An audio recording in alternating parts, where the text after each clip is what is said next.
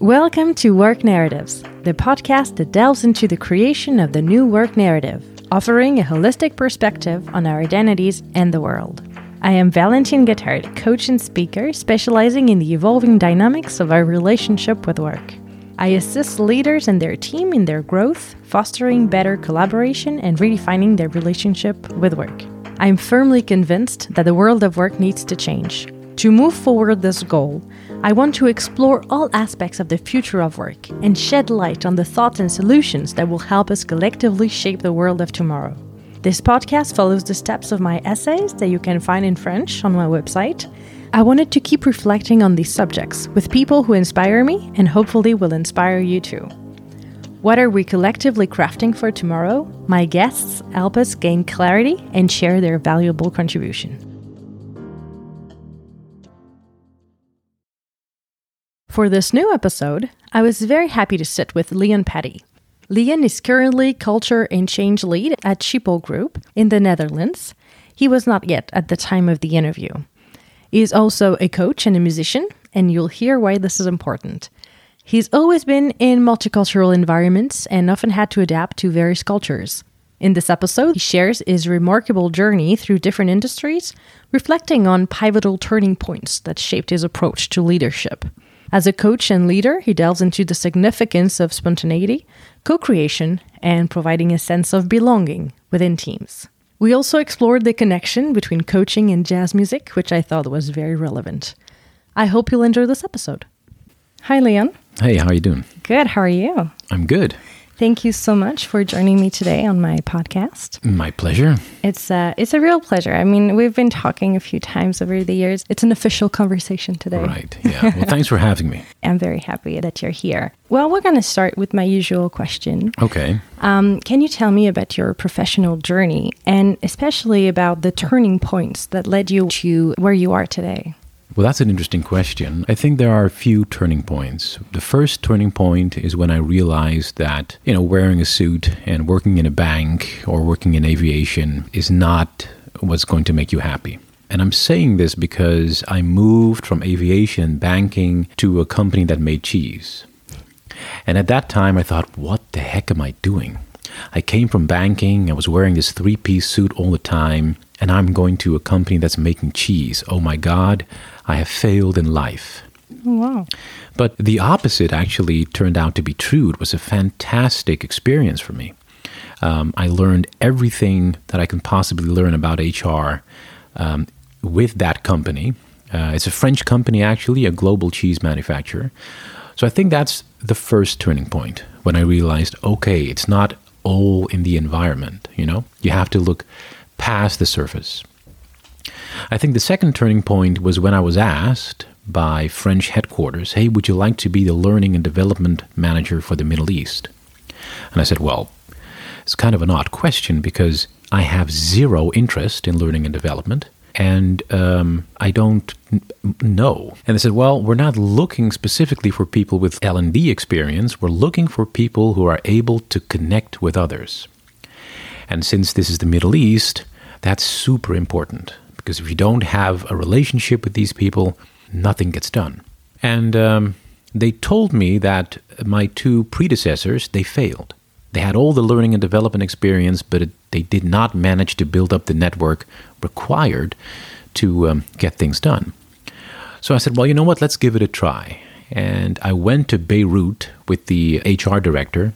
He was rather skeptical. You know, let's see what this uh, what this kid can do. And halfway through the night, he came to me and he said, "It's done. I see that you are integrated in this team." So that was turning point two the very first time that I was recruited for for a job for a very specific skill or more, you know, a talent that I had. I think another turning point was when I left the company and I started to work for a global beauty company located here in Paris. Um, it's a turning point because that was the first time in my career that my contract was not extended. And it wasn't extended because I didn't fit the culture and I didn't fit the culture for a very specific reason. Um, I didn't have the political savviness, so to say. I realized that I made a mistake when I offered someone my help. What do you I, mean? Well, I said, um, I hear from our boss um, that you need some help, that you're in trouble. Uh, how can I help you? I have plenty of time. Is there anything specific that you need? Because, you know, we're a team, I'm going to help you. And the response that I got was, with which mandate do you come here? And that's when I knew, okay, I, I messed up. Uh-huh. And that was the beginning of the end. Um, I was told many times after, well, you're just too naive for this environment. You know, we're all sharks. This is a shark tank. Uh, they're not sharks. You know, sharks, it's in their nature to kill. You know, they're, they're not evil.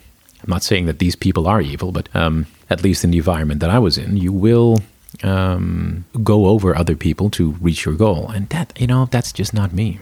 So I felt very small. I felt very inadequate. I felt as if as if I wasn't good enough because they didn't extend my contract. It took me years to realize it's not me, it's you. Mm. You know. So I think that's another turning point.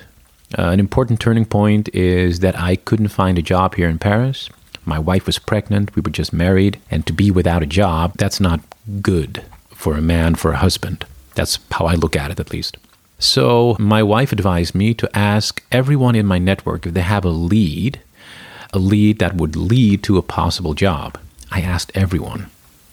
That was hard because I also asked some people that I didn't really like, you know. But hey, I have an obligation towards my wife, towards my family, so that's what I did. And I ended up accepting a teaching position at a small business school around the corner. They asked me to teach intercultural management and uh, human resources. It was for master students in their last year of the master. I didn't know anything about intercultural management, nothing. So I looked at the curriculum and I just built it. I looked at the curriculum of HR, you know, the other topic that I was supposed to teach in, and I said, I don't think anybody is interested in this. You know, the how HR began and with Ford Motor Company, and you know, who cares? So I asked these kids, Have you ever had an interview in English? And they said, No. Well, this is an English business school. Do you guys have your resume? Yes. Give them to me. They all look the same.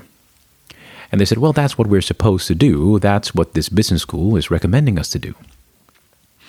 And I noticed that the entire human component was wrecked out. And after asking these kids, you know, what are you good at?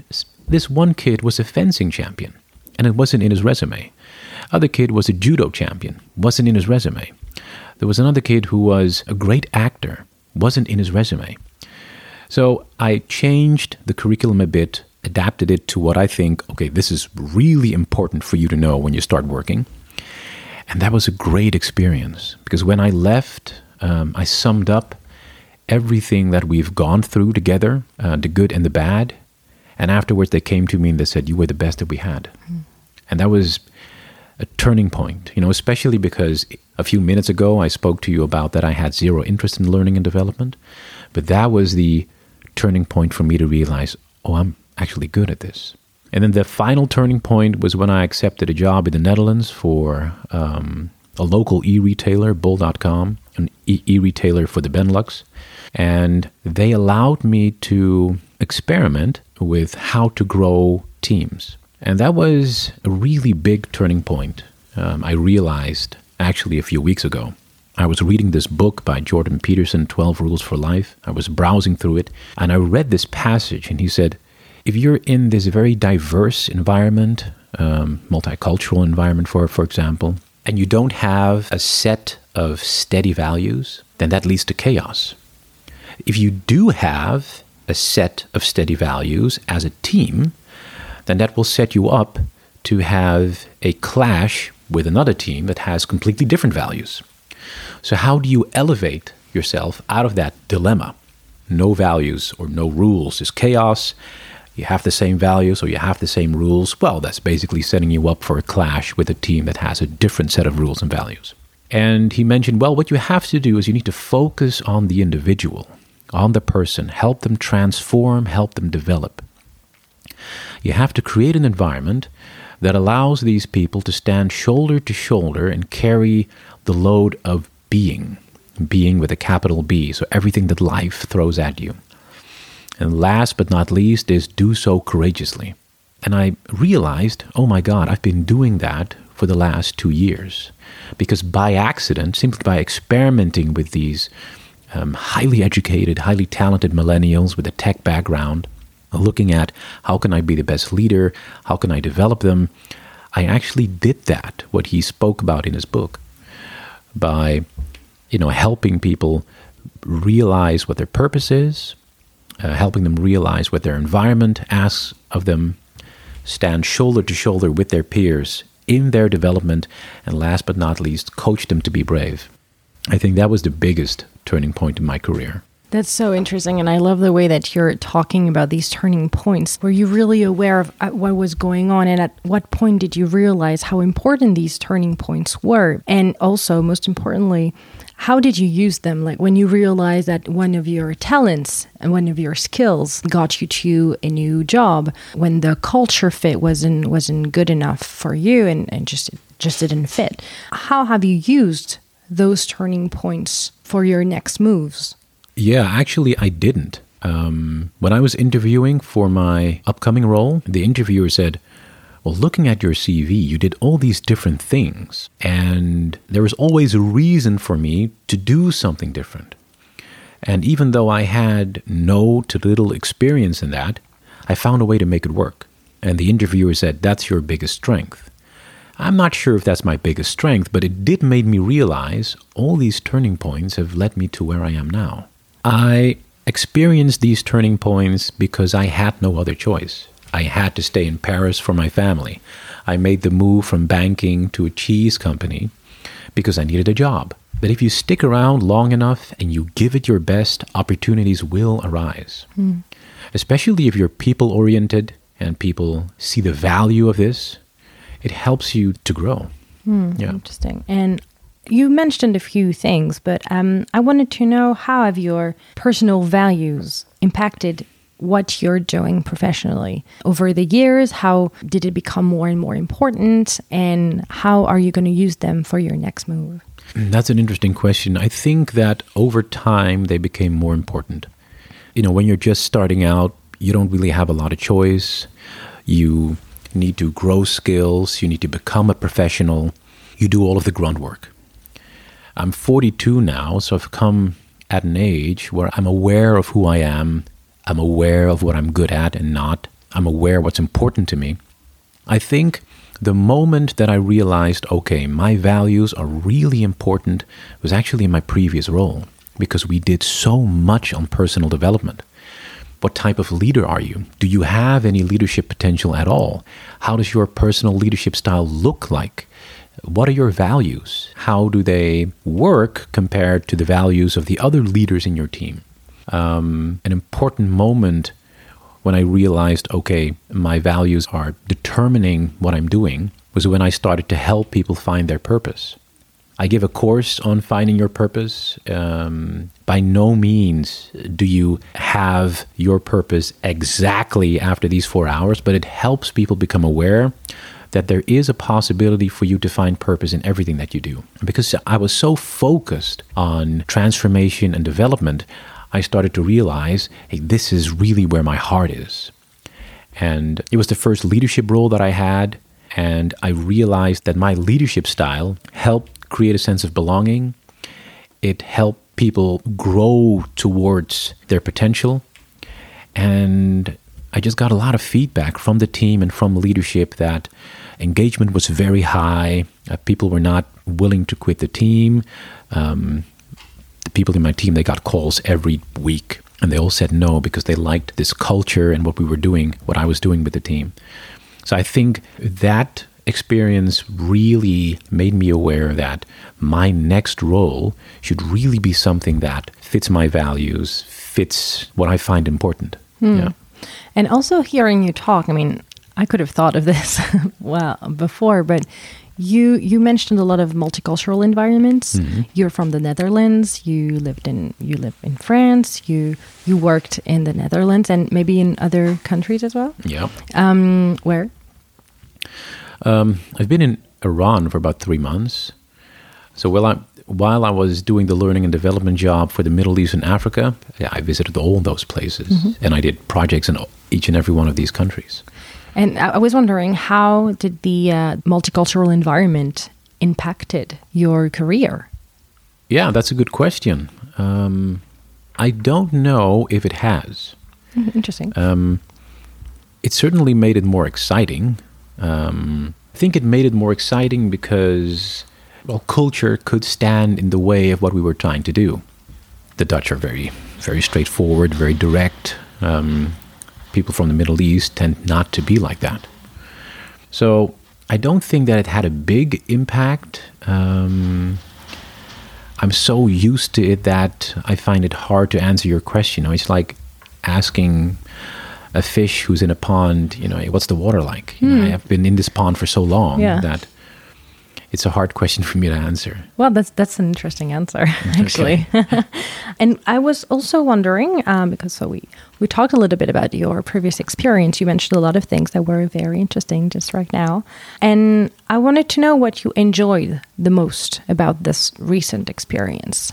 Yeah, the thing that I enjoy most is basically two things. It is developing people, transforming them, and leading team. Okay, yeah, And the great thing about leading a team, especially if you are willing to be the least important person in that team, and I think that leaders should strive to do that, you know, to be last. And if you embrace that position of being last, serving everyone on your team, it's hard, you know, because there can be room for your ego. If you think you have a good plan, but the team thinks otherwise, it's back to the drawing board. So it's never about you. If the team is going to do something fun after work, well, they're probably not going to ask you first to, to join because you're still their manager. You have a say about their salary increase and stuff. So it's it's not an easy thing to do, but it is so rewarding if you see people grow.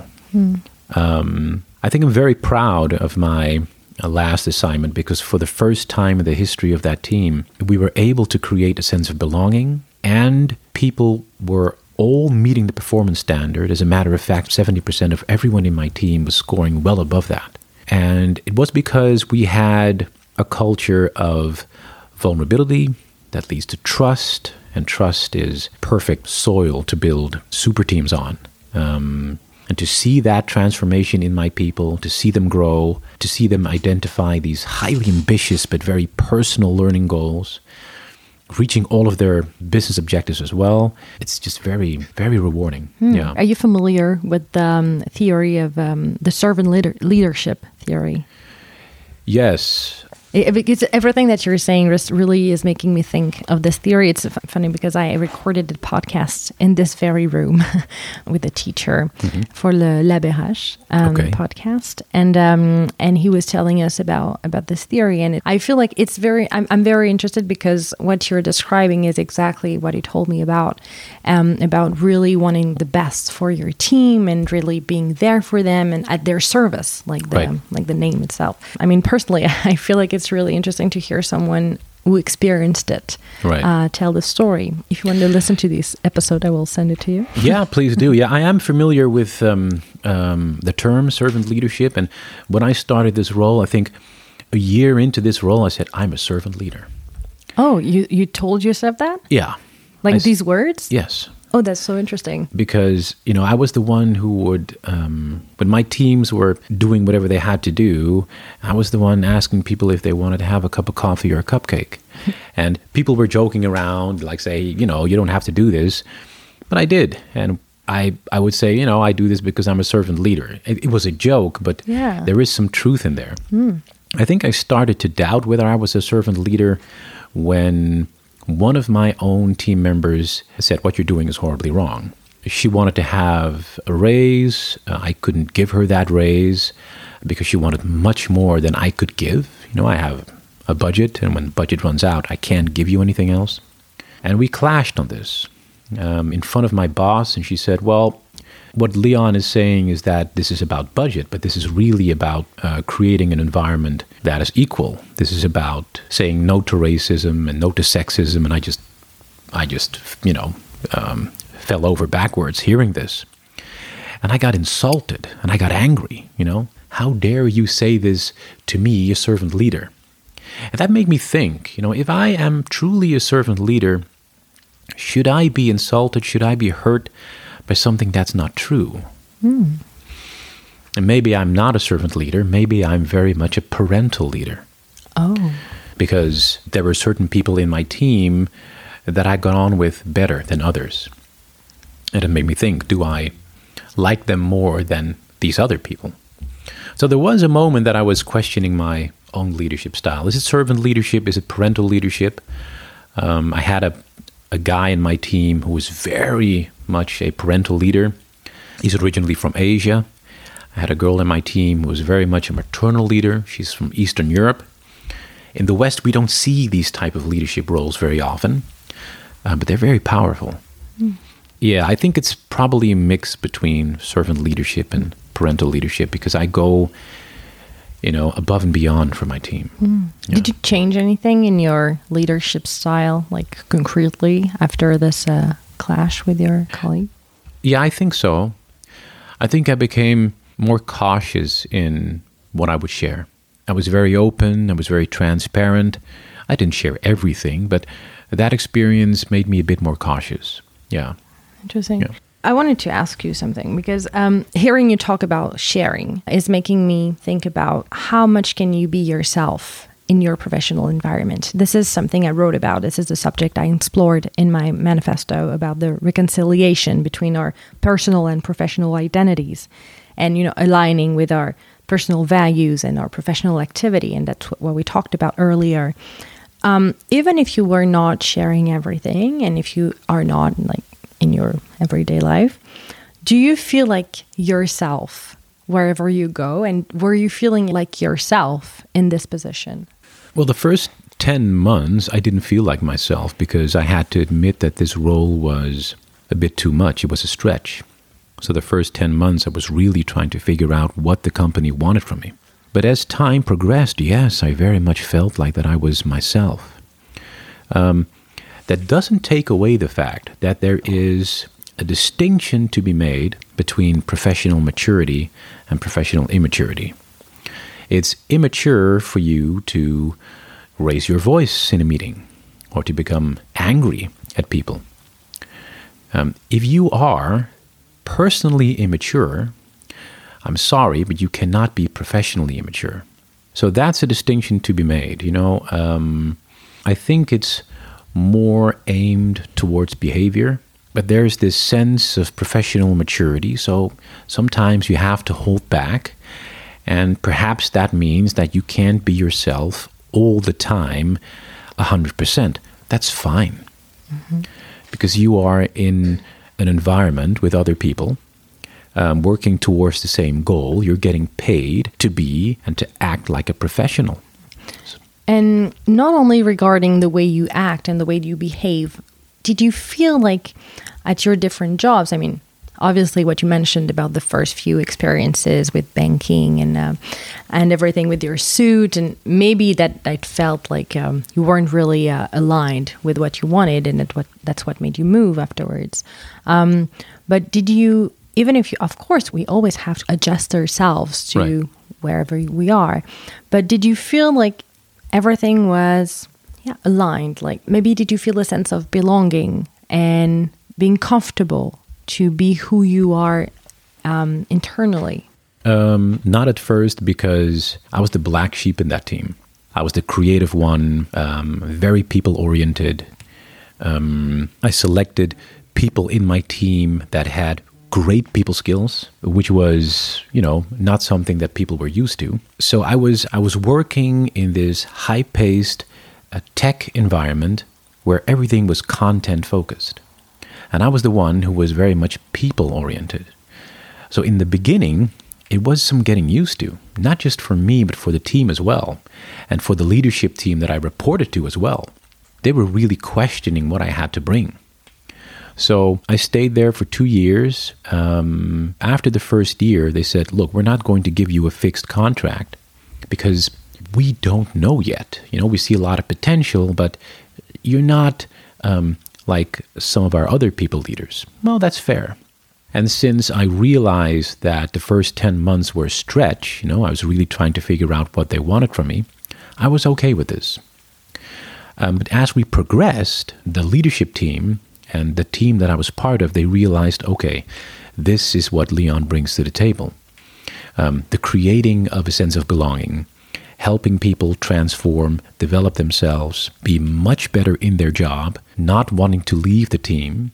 When that happened and other people started to see that, at the same time I started to see that, I think we all realized okay, this is what I can add to a team, this is what I'm good at, and that's when things started to fall into place. Hmm, so interesting. And um, so, what I'm also interested in is our general relationship with work. What words do you associate with the word work? Well, the first word that comes into mind is meaning. I actually wanted to ask you what it meant to give meaning to work. And you, you mentioned that you taught these kids about finding purpose. Right. So, can you tell me more about this?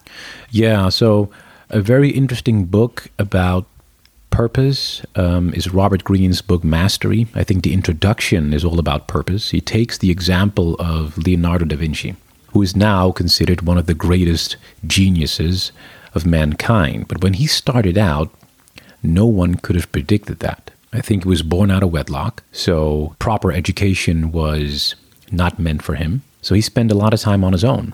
And he would wander uh, around in the garden. He was fascinated by what he saw and he started to draw. And it's these first fascinations, these, the, these interests, fascinations, talents that arise at a very early age. That is a very strong indicator of purpose.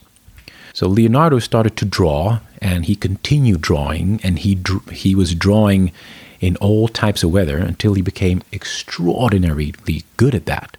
And his life progressed, and when he died, he was thinking about his purpose, and he was sharing some life stories with with friends and colleagues, which was very much unlike Leonardo da Vinci.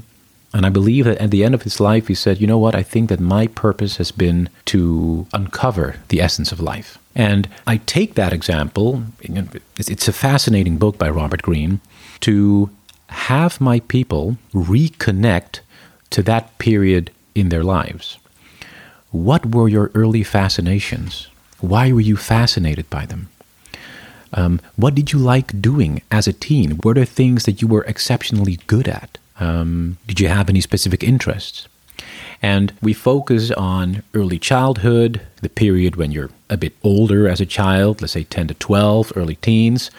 And then we look at what do they have in common? Is there a theme? Is there an underlying theme? How are these things connected? And can we distill some kind of purpose out of that? I think my purpose, um, and it, it took me two years to uncover this, I had the opportunity to work with this team to experiment okay, how can I grow people? How can I transform them? What's the best leadership style? I think that my purpose is to really help people grow towards the person they're intended to be. Hmm. And what I mean by that is, you know, help people reach their full potential and teams as well. And I realize that that is a good starting point for people to have in finding their purpose. And I think it's important to realize that you can put your purpose at work in almost any role that you have. Mm. If my purpose is to help people grow towards the person they're intended to be, I can do that as a teacher. I can do that as a learning and development manager. I can do that as an HR manager. You have to find the right angle. But if you are able to do that, then you will create a career that will continuously provide you with meaning. So yeah, I think meaning is is the first, you know, it's the first word that pops up in my head simply because of the place where I am now. You were trained to be a professional coach as right. well um, a few years ago. Is everything that you're saying was it already there before you became a coach? And how did coaching shape wh where you're at now? Yeah, that's an interesting question. I I find that very difficult to answer because well, it's like you know asking the Rock, you know, do you know that you will become Michelangelo's David? The Rock doesn't know. So to be honest with you, a couple of years back, I didn't know that this was what I was supposed to do. But now that I look back, I think it all makes sense. Mm. So, yeah, perhaps it was always there, but then it was dormant because some of the things I didn't know how to express. I, I think that over time I became aware that this is what I'm supposed to do. And there's no other option than to let time work for you and to become aware of this. Rarely have I met someone who, from a very early age, knew this is what I'm supposed to do. Yeah, of course. Yeah. So, the impact of coaching, I think the impact of coaching was quite big. It definitely impacted the way that I lead. How Yeah. so? Well, I, I was I was trained as a coach to love your coachee, and when I heard that, I thought that's ridiculous. Hmm. That's abs- that makes absolutely no sense, but it does. Um, because when you love your coachee, you're more involved and thus more open to ask the exactly right question.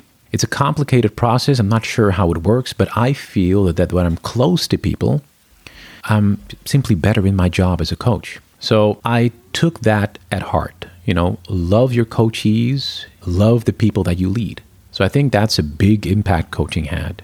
I tended to really um, focus on okay, what do you need and how can I facilitate that as a leader? How can I help you as a leader? I think coaching really made it easier for people to open up to me. Simply because we have a sit down, we talk, I ask some questions, I share myself, you know, the relationship develops. So I think the impact of coaching was rather big. Yeah, yeah. And I know that you developed a theory about music and coaching. And I would love you to share this with our listeners. Yeah, it was um it was in my final thesis. HEC asked us to write a thesis and to at least answer 8, 9 or 10 questions. So we had to work on 8, 9 or 10 topics. I'm not sure whether it was 8, 9 or 10. But when I was done, I said, "You know what? I'm going to add an extra one." And I'm not sure if this is going to be good, but I really have the need to share this with the coaching leadership over at HEC. And what I said was that there is a very intimate relationship between coaching and jazz, and that's improvisation. Um, the founder of, well, maybe modern day coaching, definitely here in France, Michel Giffard, he developed this open hand or empty hand coaching method. So to come with nothing to a coaching session, with nothing, no tools, no preparation, only you yourself as a tool it requires enormous flexibility. You need to be so aware of your environment. You know, if a, if suddenly a window opens, you need to use that as input for your coaching sessions. If your coachee coughs, you use that as input for your coaching session. So it's pure improvisation. It's not chaos, but it's a, it's driven to a large extent by improvisation because coaching, just like a jam session, is very much spontaneous. It's a new day. Um, I don't give out homework. So, you know, you come to this session with a clean sheet. What can I do for you? And the same thing applies to a jam session, where the drum and bass, they will provide the framework, but everything else is completely free. And one of the things that made me compare jazz to coaching is that you don't have too much time to think. In music, if you think, okay, what is going to be my next note? Sorry, you're too late. You know, you have to feel what's going on. You have to be able to predict what's going to happen. And I think a coach, especially in a one on one session, is operating in that realm too. Your coachee can share something with you that is very profound, very powerful, uh, that you should use instantly. And you, you're a musician yourself, as as we can tell, hearing you Right. talk about this. Do you feel the same when you're doing music and when you're coaching? At certain times, yeah. I think what is really I- important to take in consideration is the level of spontaneity. And when you're coaching one on one and you don't give out homework and every day is a new day, people come with a clean sheet, you can be very spontaneous. But when a manager comes to you and says, I have a problem with my team, I would like you to have a session with them, I do some preparation. But I prepare, I think, about 70%. percent mm-hmm. And the rest, I let go. Yeah. And in the beginning, that was scary as hell, you know, because I thought, well, I need to be prepared for everything. But I let that go. Uh, over time, I learned that it was actually a strength of mine to go with the flow. If the team needed something completely different, I would throw my program out the window and we would go with whatever the team needed. Yeah. And as long as people see that you're truly invested in what they need and what they want, and that you're willing to set aside your own ego and your own objectives, then they will work with you and it becomes co creation, you know? And that's what you see in music. You co create, especially in jam sessions where you co create to find new arrangements or a new music style or just a new song. I, I, remember one of my mentors said, I should say, said, that's a very interesting approach you have. I think that you you help rewrite the songs to people's lives. Oh, that, and I thought this. that was a that was a great way of putting it. I don't think I'm I do that. I think that's a bit too much praise. But um, the way that I approach live music, performing, um, is rather similar to the way that I approach coaching. Mm. Yeah, especially when something happens that I don't foresee on stage, I like to go with it. Yeah. When I hear the guitar player, you know, just performing the heck out of the solo, keep on doing this, man. That's, keep on doing it. Yeah. And you'll tell me when to stop. Yeah, I love yeah. this. I have this uh, image now of a blank music sheet because, well, you know, I'm a musician too and, yeah, and a jazz singer. Right, so, uh, but I, I do not improvise that much. Um, I do so in coaching, of course. Um, but yeah, you, you're actually making me want to improvise in music. Yeah, I think the beauty of improvisation is that you don't have to do all the work. It's just about listening. You listen to what is going on. You listen. You basically listen to music, and she will tell you what to do. Mm. And that, that is such a great experience. It's it's it's almost supernatural. I, it's, yeah. it's it's lovely. Yeah. Yeah, I really love these images, and um, yeah.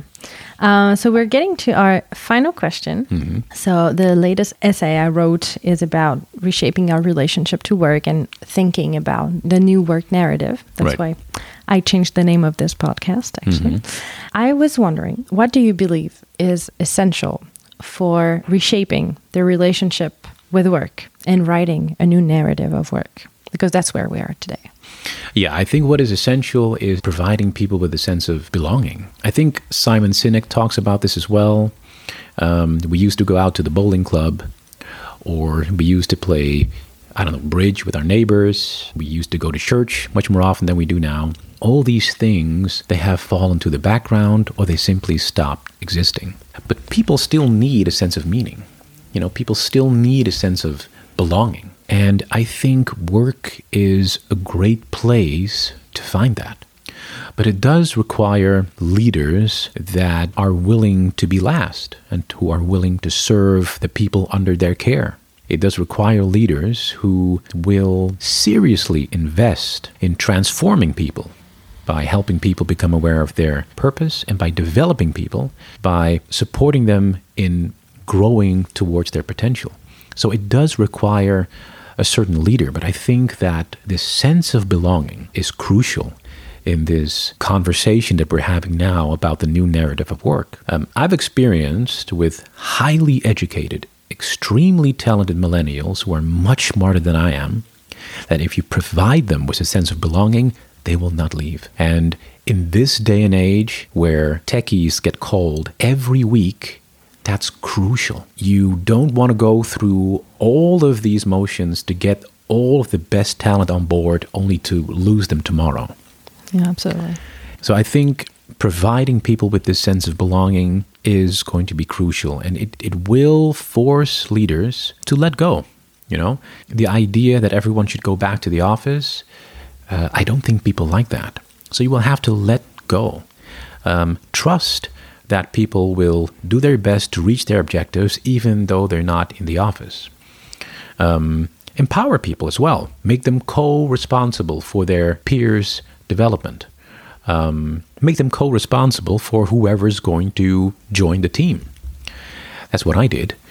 It, it's, it's great you know, to have people be able to co decide, uh, to actually have power to decide who's going to be in my team. Um, it all adds to this sense of belonging. Hey, if I can determine who's going to be working next to me, and if I can determine where I am going to go with my development, yeah, that is really inspiring to a lot of people. Mm. Yeah. Well, thank you so much for everything that you've shared with us today. Very welcome. My pleasure. and see you next time. See you next time. Bye bye. Bye. What did you take away from this episode? What particularly resonated with you? I would be delighted to know where you stand and how you see yourself contributing to the collective writing of the new work narrative. Feel free to reach out to me on LinkedIn, Instagram, or email me at valentinguitar at gmail.com. All the links are in the description of the episode. See you soon!